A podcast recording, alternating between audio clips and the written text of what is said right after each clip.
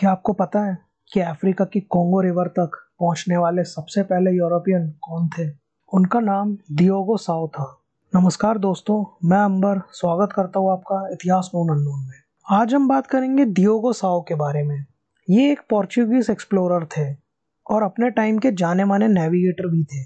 इनके समय में पोर्चुगल ने अपना नया सफ़र शुरू किया था और दूर देशों तक अपना नाम पहुँचाने में लगा हुआ था। दियोगो साओ का पहला मिशन भी इसी उद्देश्य के बारे में था। उन्हें अफ्रीकन कोस्ट पर पोर्चुगीज ट्रेडिंग राइट्स स्टैब्लिश करने थे। वो सबसे पहले पोर्चुगीज एक्सप्लोरर थे, जो अपनी डिस्कवरीज मार्क करने के लिए स्टोन पिलर्स का इस्तेमाल करते थे। वैसे तो पहले वुडन क्रॉसेस भी इस्तेमाल किए जाते थे, लेकिन वो ज़्यादा ड्यूरेबल नहीं थे। दियोगो साओ के लगाए स्टोन पिलर्स कई सालों बाद भी उसी जगह पर मिले थे। दियोगो साओ ने चार स्टोन पिलर्स लगाए थे अपने दो वॉयजेस में। 1482 में दियोगो साओ अपने पहले सफ़र पर निकले थे। उनके साथ कई सारे सोल्जर्स और हथियार भी थे। वो लिस्बन से निकले थे और कॉन्गो रिवर तक पहुँचे थे। उन्होंने फरनाओ गोमेस के रूट को ही फॉलो किया था। वो नदी से होते हुए आगे बढ़ने लगे। रास्ते में वो वहाँ के लोकल लोगों से भी मिले थे। माना जाता है कि यही उन्होंने अपना पहला स्टोन पिलर लगाया था। कुछ महीने वो वहीं रुके थे और बाद में वो साउथ की तरफ़ चले गए थे। वहाँ वो पोंटा चोका जो प्रेजेंट डे अंगोला में है, वहाँ तक भी पहुँचे थे। और यहीं उन्होंने अपना दूसरा स्टोन पिलर लगाया था।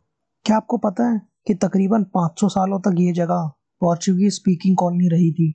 अपने दूसरे सफ़र में दियोगो साओ स्केलेटन कोस्ट से भी गुजरे थे, जिसे कई Portuguese sailor gates of hell मानते थे। ये नमीबिया डेजर्ट के पास था। लोगों का मानना है कि यहाँ सेल करना बहुत मुश्किल है। उन्होंने अपना तीसरा स्टोन पिलर केप क्रॉस नाम की जगह पर लगाया था। And the fourth pillar farther along the coast और कई लोगों का ऐसा भी मानना है कि दियोगो साओ यहीं मरे होंगे। उनके वॉयजेस के बारे में ज़्यादा डिटेल्स तो किसी को भी नहीं पता है। इनके वॉयजेस के वजह से ही पोर्चुगीज अपने ट्रेडिंग राइट्स स्टैब्लिश कर पाए थे। तो ये थी कहानी पोर्चुगीज ट्रैवलर दियोगो साओ के वॉयजेस की। जानिए और भी ऐसे एक्सप्लोरर्स के बारे में आने वाले एपिसोड्स में। तब तक के लिए जुड़े रहिए इतिहास नोन अननोन के साथ।